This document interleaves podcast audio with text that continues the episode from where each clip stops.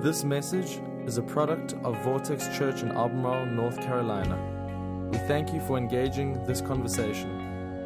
Messages like this one are great resources to help us grow, but they cannot replace being a part of a local church. If you're not actively a part of a church, we encourage you to find one near you that fits you. Visit it and get involved. And we hope this message gives life to you today. Enjoy.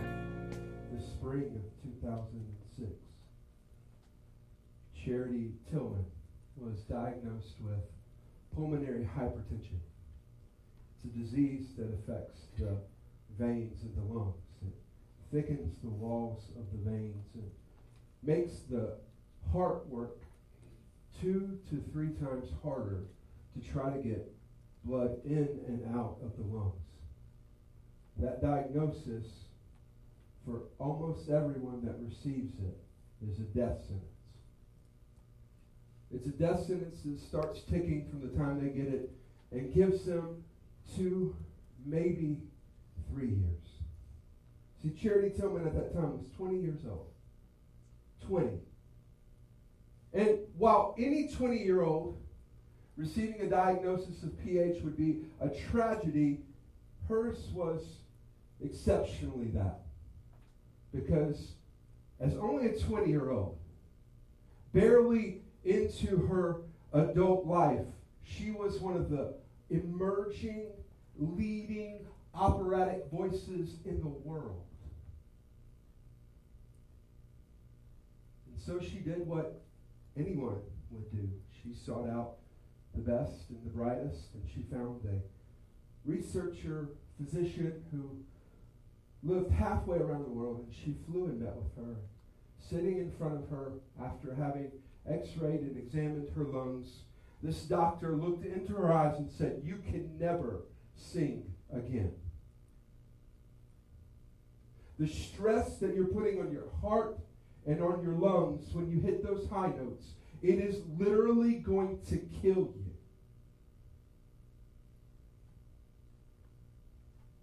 But she didn't take that advice. You see, in her life, for her, life wasn't just about getting breath in her lungs. Life was found when she sang. And so she went for a second opinion to the Cleveland Clinic. And they put her on a highly experimental drug. By the time she was on it, she could barely walk. Her heart had grown to three times its normal size because of how hard it was having to work to get blood into her lungs. This medication that she was on, it had to be pumped directly into her lungs through a pump that was always attached to her. She had to mix the medicine every day. One small miscalculation would have killed her. But she started to improve.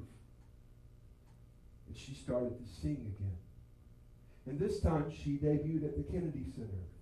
She was picked up by several major operatic uh, theaters throughout the world. She was flying from Israel to Hungary to Italy, performing on some of the biggest stages an opera singer could ever perform on until one day she collapsed. After a performance in Tel Aviv, she was immediately flown to John Hopkins, where she was put on the wait list for a double lung transplant. See, most of us, if we were in that situation, we would be happy about it. There's an option. I can live. But in her own words, she said this I didn't want to give up my lungs. I had spent my entire life training them. But they were killing me. So I had no option. So within a few days, they actually found a match for her. She went under the knife. And in July, I'm sorry, in August of 2008, after a month and a half of an induced coma, Charity Tillman woke up. And for the first time in years, breathed deeply at ease. You see, I think that many of us are right where she was. We have been crippled by a disease that is working in our lives and in our hearts to rob us of the life that God wants to give us.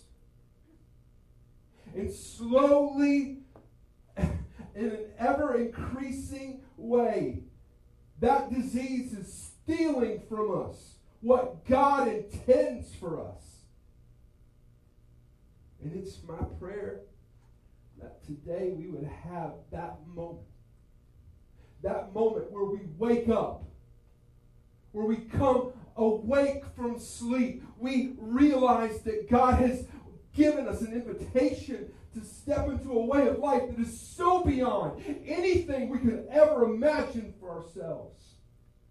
So, what I'd like to do as we kind of get started today is take you back over the first few installments. If you haven't listened to the first three messages in the series, you can do so on our website, on our podcast, and on our app.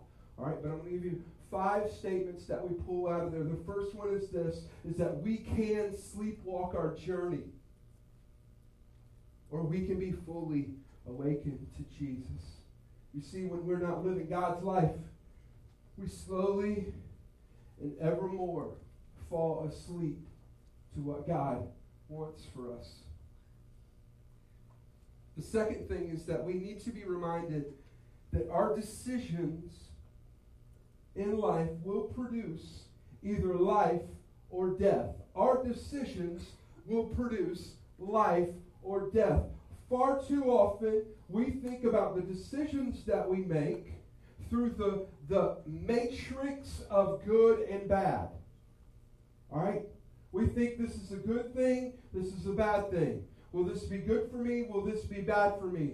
And I told you a few weeks ago that we need to be reminded that it's not that. It is either God's way or it is evil. It is God or death. So let me just clear that up for you this morning. If it's not what God wants for you, it will kill you. If it's not what God wants for you, it will kill you even if you can label it good. Number three, we need to allow God to awaken a childlike wonder that lets us see this world through faith. When we think about these last few days, these snow days, how many of y'all with your kids, you got to see when they walked out into the snow Instead of us thinking about, yeah, how am I going to get to work? I got to go shovel off that driveway. They just saw a world filled with opportunities to play, right? So excited. Just want to go jump in it, roll around in it, right? Because kids see the world through wonder. Wonder awakens faith in our hearts, and we need to see the world that way.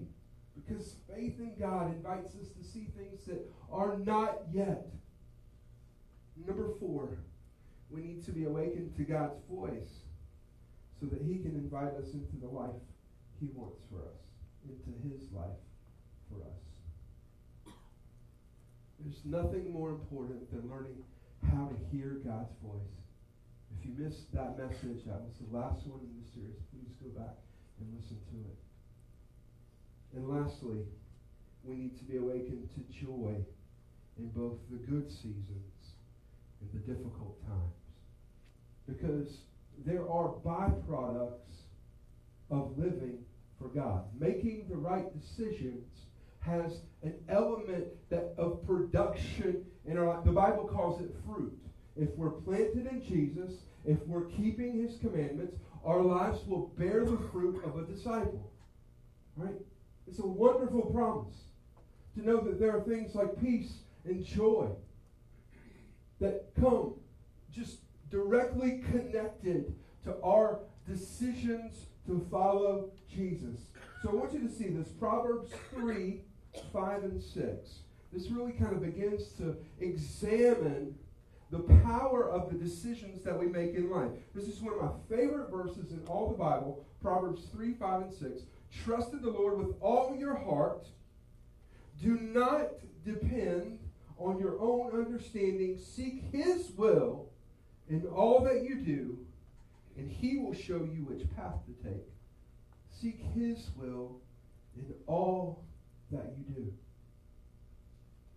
Don't lean on your own understanding. How many of y'all recognize that we all too often invert that verse, don't we? We ignore seeking God and we lean on what we already understand. How many of y'all ever found yourself to be there? Ever find, I, I, I find myself there all the time. Right? And that is not a good place to find yourself. Right? We, in every decision, and God cares. God cares about the little things. In every decision in life, we need to not lean on our own understanding, but to seek God's will. And He will make the path that we're supposed to go on clear to us. All right, so what I wanted to do without the assistance of a whiteboard today, I wanted to kind of explain how all of this works to you. So look at this with me. We're on what we call the journey. That's life. And then we come to a place where God speaks to us. Now, let me clarify that for a moment. So many of you, and I, I spoke on this a few weeks ago because so many of you have said this God has, I've never heard God speak to me. I, I hear people say, I heard God say this, or I heard God say this. Have, have you ever heard a Bible verse that challenged the way that you think about things? You ever heard that? Like, forgive your enemies? You ever you read something like that? You've heard God speak to you. All right? Because God's voice is often found in God's verses. So God speaks, and then we have to make a decision when God speaks.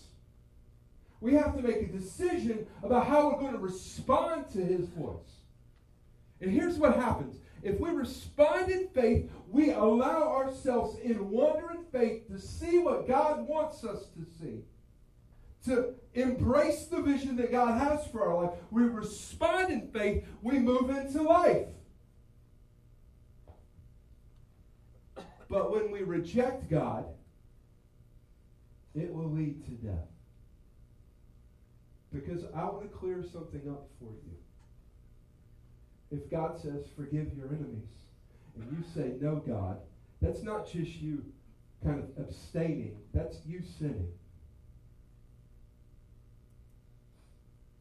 That's you actively choosing to resist the will of God. And it will lead to death. Look at this verse with me. James 1 and 2. Again, focus on our decision. God blesses those who patiently endure testing and temptation. All right, those who over the course of a season in time have to walk through making the decision, the right decision over and over. Even with resistance, even with temptation, God blesses those who patiently endure testing and temptation. Now look at this. Afterward, they will receive the crown of life that God has promised to all who love him. When we actively choose to follow God, to make a decision to receive His word and to respond in faith, what happens is our lives begin to sing. It's no longer just about getting breath in the lungs. Our lives sing, go beyond just physical existence, and we live.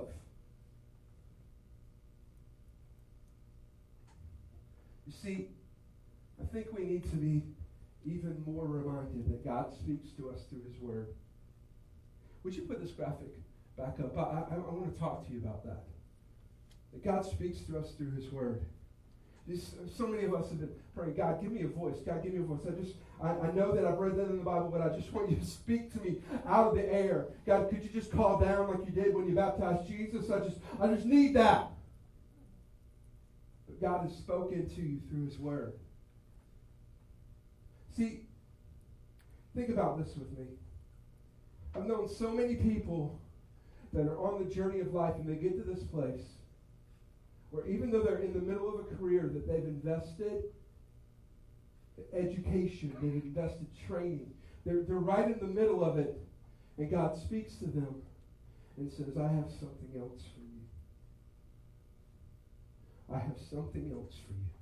I have a bigger calling for you. And that calling may be to leave the business world and to become a teacher.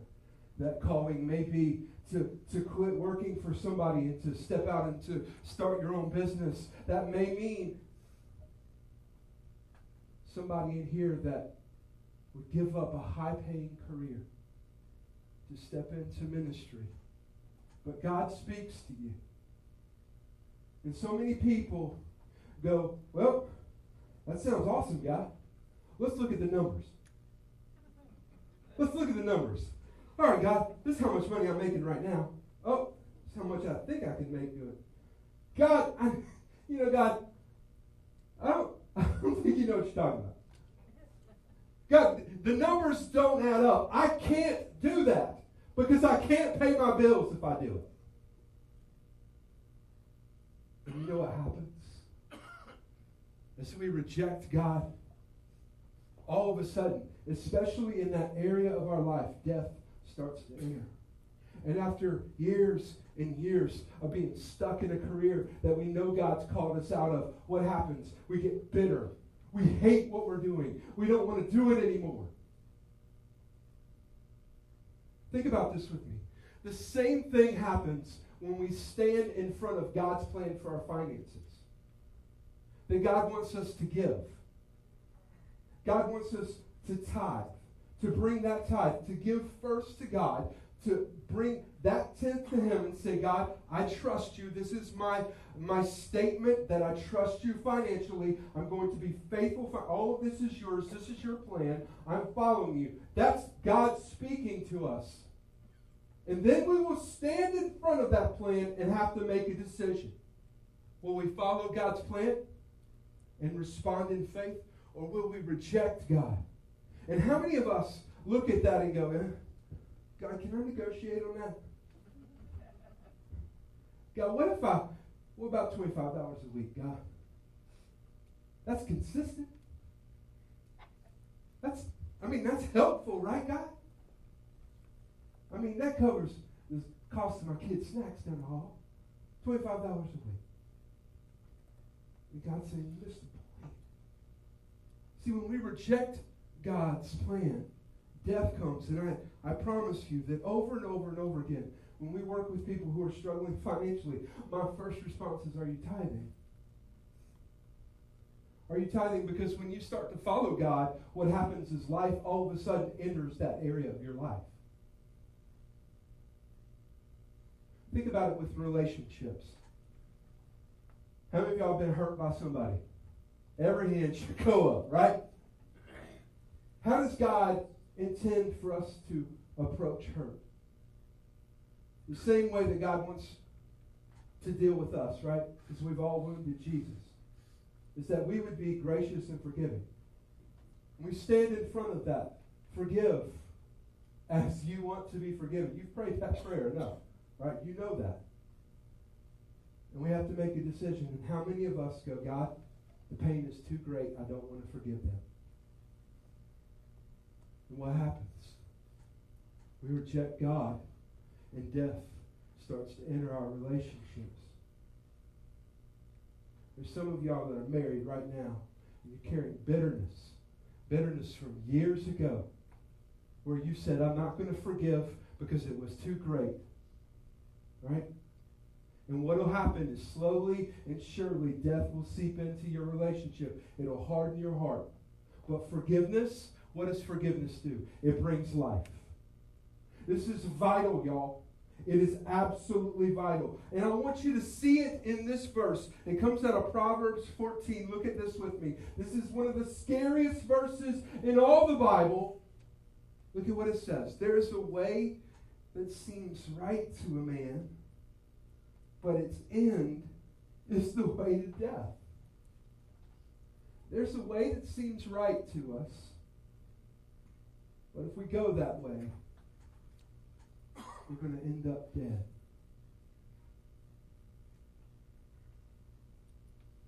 There's a way. And the reason that that verse is so scary is it means that you can be absolutely convinced that what you're doing is right.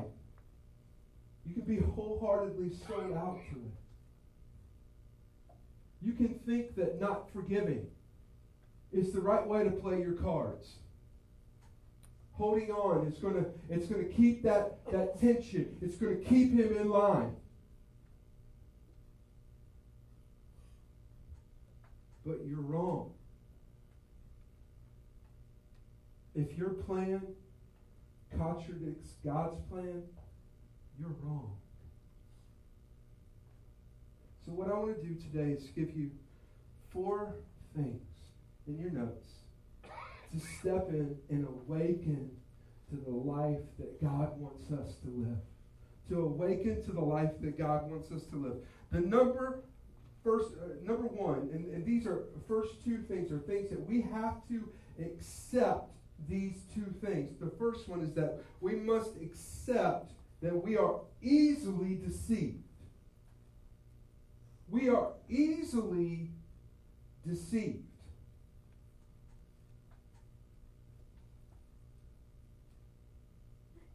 That's scary, isn't it? Think about that verse we just read. There is a way that seems right to a man, but the end of that way is death. We are easily deceived. And we live in a world that, that has plenty of options. I mean, when we start talking about what to do with your money, right, there are plenty of great financial planners that have been successful that will counter what God's plan is.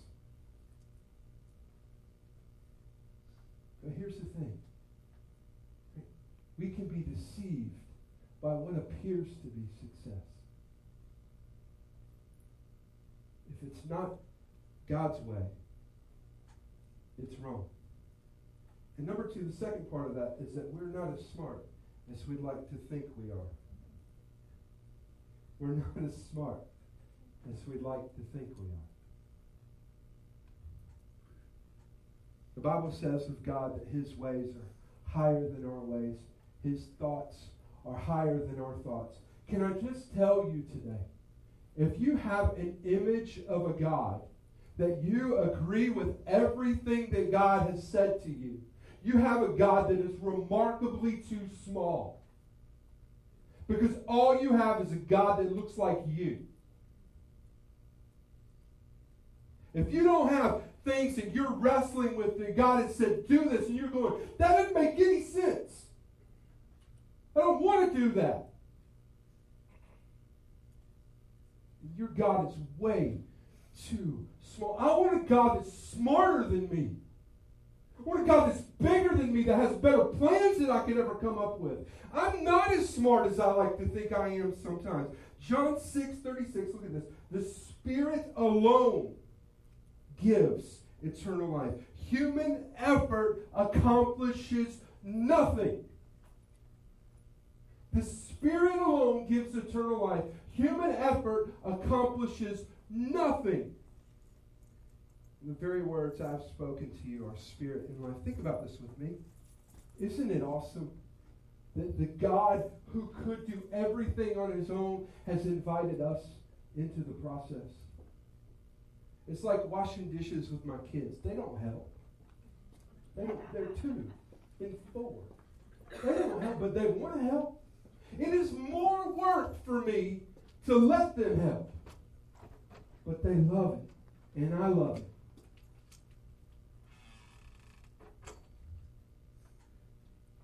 And we need to do this, number two, we need to accept that we cannot earn an authentic life. We cannot earn an authentic life. The kind of life that God wants for us is not something that you can ever be good enough to earn. As a matter of fact, think about that verse we just read. The Spirit alone gives life. So we need to learn to do these two things. Number three, let's choose to focus our lives on Jesus. Choose to focus your life on Jesus. You know, the definition of focus is pretty interesting. I, I love it. It's this the focus is the center of our interest or activity. It's at the center. Around here, we talk a lot about having a, a Jesus centered life. That means that we're focused in every place in our lives on Jesus. We're focused in our careers, we're focused in our families, we're focused in our finances, we're focused in our relationships, focused on Jesus. He's central. You know, focus is defined, and I'm, I'm going to give you this. Focus is defined more by time and consistency than it is by intensity. See, some of us like to think that we can get Jesus centered just by re- being all about Jesus for a little bit and then drifting away. But but whatever's central in your life gets your time and it gets it consistently. So how can we step into being a little bit more focused on Jesus? The first thing that I would tell you is that you need to have an active prayer life. What an awesome opportunity to join together with our church for 21 days. If you didn't get one, we have prayer guides. They'll be handing them on your way, handing them out on your way out today. Right? Pray with us together for the next week. Right? Start to develop an active prayer life, praying for the people that you love, the people who hold authority in your lives. Pray. And pray about you, your life and talk to God about your relationship with Him the questions that you have. Pray. And the second thing is studying God's Word.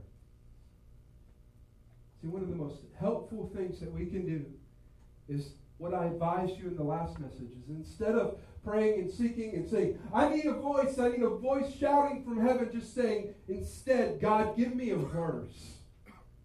Give me a verse that answers this question, and I will latch on to that, and I will accept it. I will hold on to it. God, if you'll give me a verse, I'll embrace that.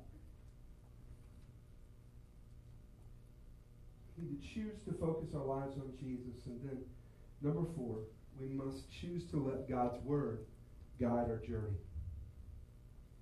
We must choose to let God's Word guide our journey. Psalm 119, verse 105 says this Your word is a lamp to guide my feet and a light for my path. Have y'all ever been out at night when it was dark? There wasn't enough light to see, and so these days, instead of flashlights, we use our phones, right? We shine our phone down. And you know what's interesting about that? You can't see the path, but you can see the next step. Far too many of us want God to show us the whole path. But God is saying, I'll give you the next step. Lean on me. Trust in me. I will make your path straight, not you. I will make your path straight. Let me give you the next step. So let me give you two things. These are not in your notes. Two things that we need to embrace if we're going to live this life that God wants us to live, if we're going to come awake to Jesus. Here's the first thing. Stop asking for permission to follow Jesus. Stop asking for permission. I believe that in the, the people of our church, there are so many answers to the problems that we have in our community. And so many of us have sensed God's calling, and we're sitting back waiting for something to happen to give us permission to step into what we already know God's asked us to do. Can I tell you something about evil men? Evil men never ask for permission. They don't ask for permission before they try to sell our kids drugs. They don't ask for permission when they hijack Christians, throw them in a cage, and throw them in a pool. They don't ask permission. So, why do we, as Christ followers, with the message of life, sit back and say, I just need, just need to know that I can? Why? The second thing that we need to do is we need to stop making excuses.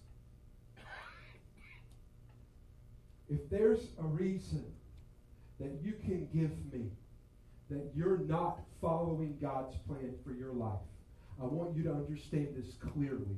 It's an excuse. It's an excuse. If you say, well, I can't forgive them because, that's an excuse. I can't do that because. It's an excuse because if God, the God of the universe, asked you to do it, do you not think He understands your circumstances? He does. You see, in that hospital room in October of 2008, as Charity Tillman breathed again, her lungs having been through the miracle of surgery and transplant, been transformed inside of her body. You see, the question wasn't whether she would breathe again. The question was, would she sing again? You see, all the tubing that they had to install just to keep her alive should have obliterated her vocal cords. One of the leading surgeons at John Hopkins was called in to her transplant, a 40 hour surgery where she died three times on the operating room table. He was called in to try to save her vocal cords.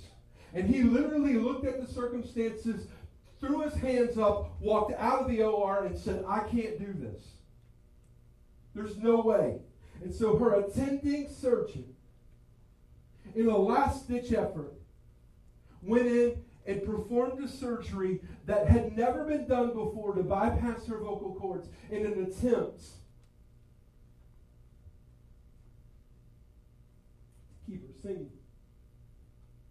Because life, life for her was more than just being able to breathe. And for you today, Life for you is much more than just breathing. How are, how are you going to sing? How is your life going to come alive? How are you going to wake up to what God wants to do in you? Because there was nothing left for her to do besides breathing except to sing. That was the next step, and everybody knew it. Today, she is one of the most prolific opera singers on the planet. Having been saved, held, and I believe that in the same way, God can save us in our lives, bring us back to life, and awaken us to a new life with Him. Let's pray. God, we just thank you for today. What a powerful invitation to know that God, you, you have offered us life. And we have the chance today to step into it. We have the chance to step into it. Life and death will hang in the balance of the way that we decide. If we choose to reject what you're doing in our lives right now, God, death. But if we'll receive it and respond, we can experience your life in us. And so, God, we just ask you right now help us, God. Help us to look into your heart, to see what you're calling us to do. So, with every head bowed, every eye closed, let me ask you a question today.